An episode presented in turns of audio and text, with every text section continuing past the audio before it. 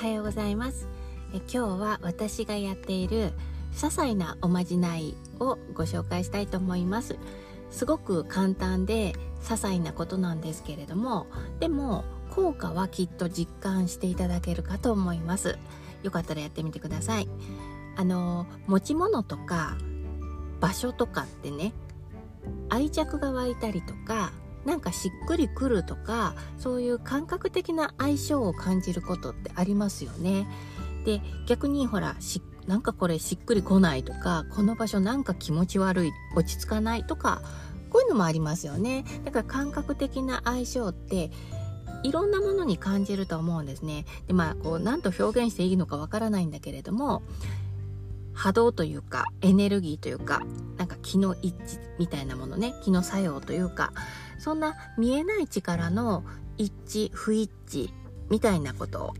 あそういうものを言いたいんですけれどもね。でこういうものを利用して、えー、例えば仕事がうまくいった日に着ていた服を勝負服としてしまったりとかその日使ってたうまくいった日に今日はいい日だったなっていう日に持っていた持ち物を、えー、その後からお守り代わりのラッキーアイテムにしてみる。定義してみる。こういうことをね私よくやってます。そういう験担ぎですね。であの時の成功体験の木を今持ち込んでる。今持っている。カバンに入ってるから大丈夫だ。ってねそういうふうにね心に結構働きかけられるんですよであのただ思う、うん、大丈夫大丈夫きっとうまくいくみたいなねただ思うだけじゃなくてね実際見えたり触ったりとかこう感覚で確認できる物質物体っていうね持ち物で心を納得させられるので、まあ、いける大丈夫っていうね気持ちもこう強い自信に変わるんですよね。でそういうことをしてるとまあ、お守りとかラッキーアイテムってどんどん増えていっちゃうんですけどね。で、ラッキーアイテムだらけになってしまう。まあ、するとね、それはそれでね、すごくいいですよね。あの、これだけのものに応援されてるっていうようなね、気にもなるしね。で、えー、そういうラッキーアイテムだらけになると、持ち物が全てラッキーアイテムになると、全てに愛着が湧いてきますよね。そしてね、相棒感っていうのが出てくるんですよね。だからとっても大切にします。でそういう相棒感みたいなのが出てくるとねどんどんその者たちのお守りの働きがね強くなる気がするんですよ。で、えー、これ持ち物だけじゃなくってさっき言ったようにね場所もそうなんですね。で私は新しい場所で仕事をするとなったらあのその土地の神社に挨拶行くんですね。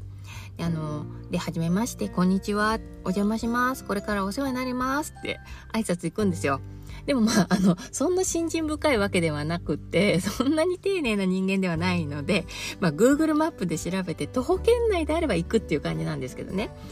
で、まあ、あの、そうやって、ちょっと徒歩圏内では行けないな、見当たらないなっていう時には、あの、神社ではなくって、その、その建物、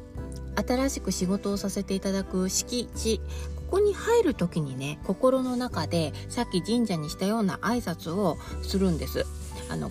はじめまして何々と言います。今日からお世話になります。どうぞよろしくお願いします。お邪魔します。って言ってねまたぐんですよ。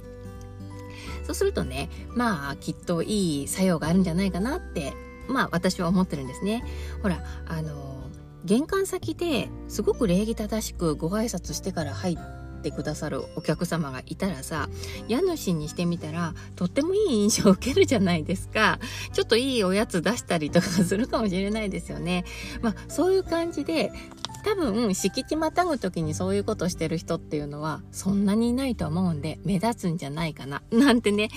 まあそういうねあのそんな風に思ってるんですねだからきっとねその場の空間の木そこの場所の木っていうのもきっと歓迎してくれるんじゃないかなってそう信じてるんですねまあ結構横島なね 気持ちを持ってるんですけれども、まあ、たとえそんなね、横島な動機であっても、感じが悪いことってないですよね。うん、そして自分も、なんかそういうすがすがしい気持ちになって足を踏み込むことができるんでねあのこれが悪い影響を及ぼすことってまあないと思うんですよ。うん、ということでこんなことをやっていますというお話でした。あの参考にしていただけたらとっても嬉しいです。今日もありがとうございました。ではまた。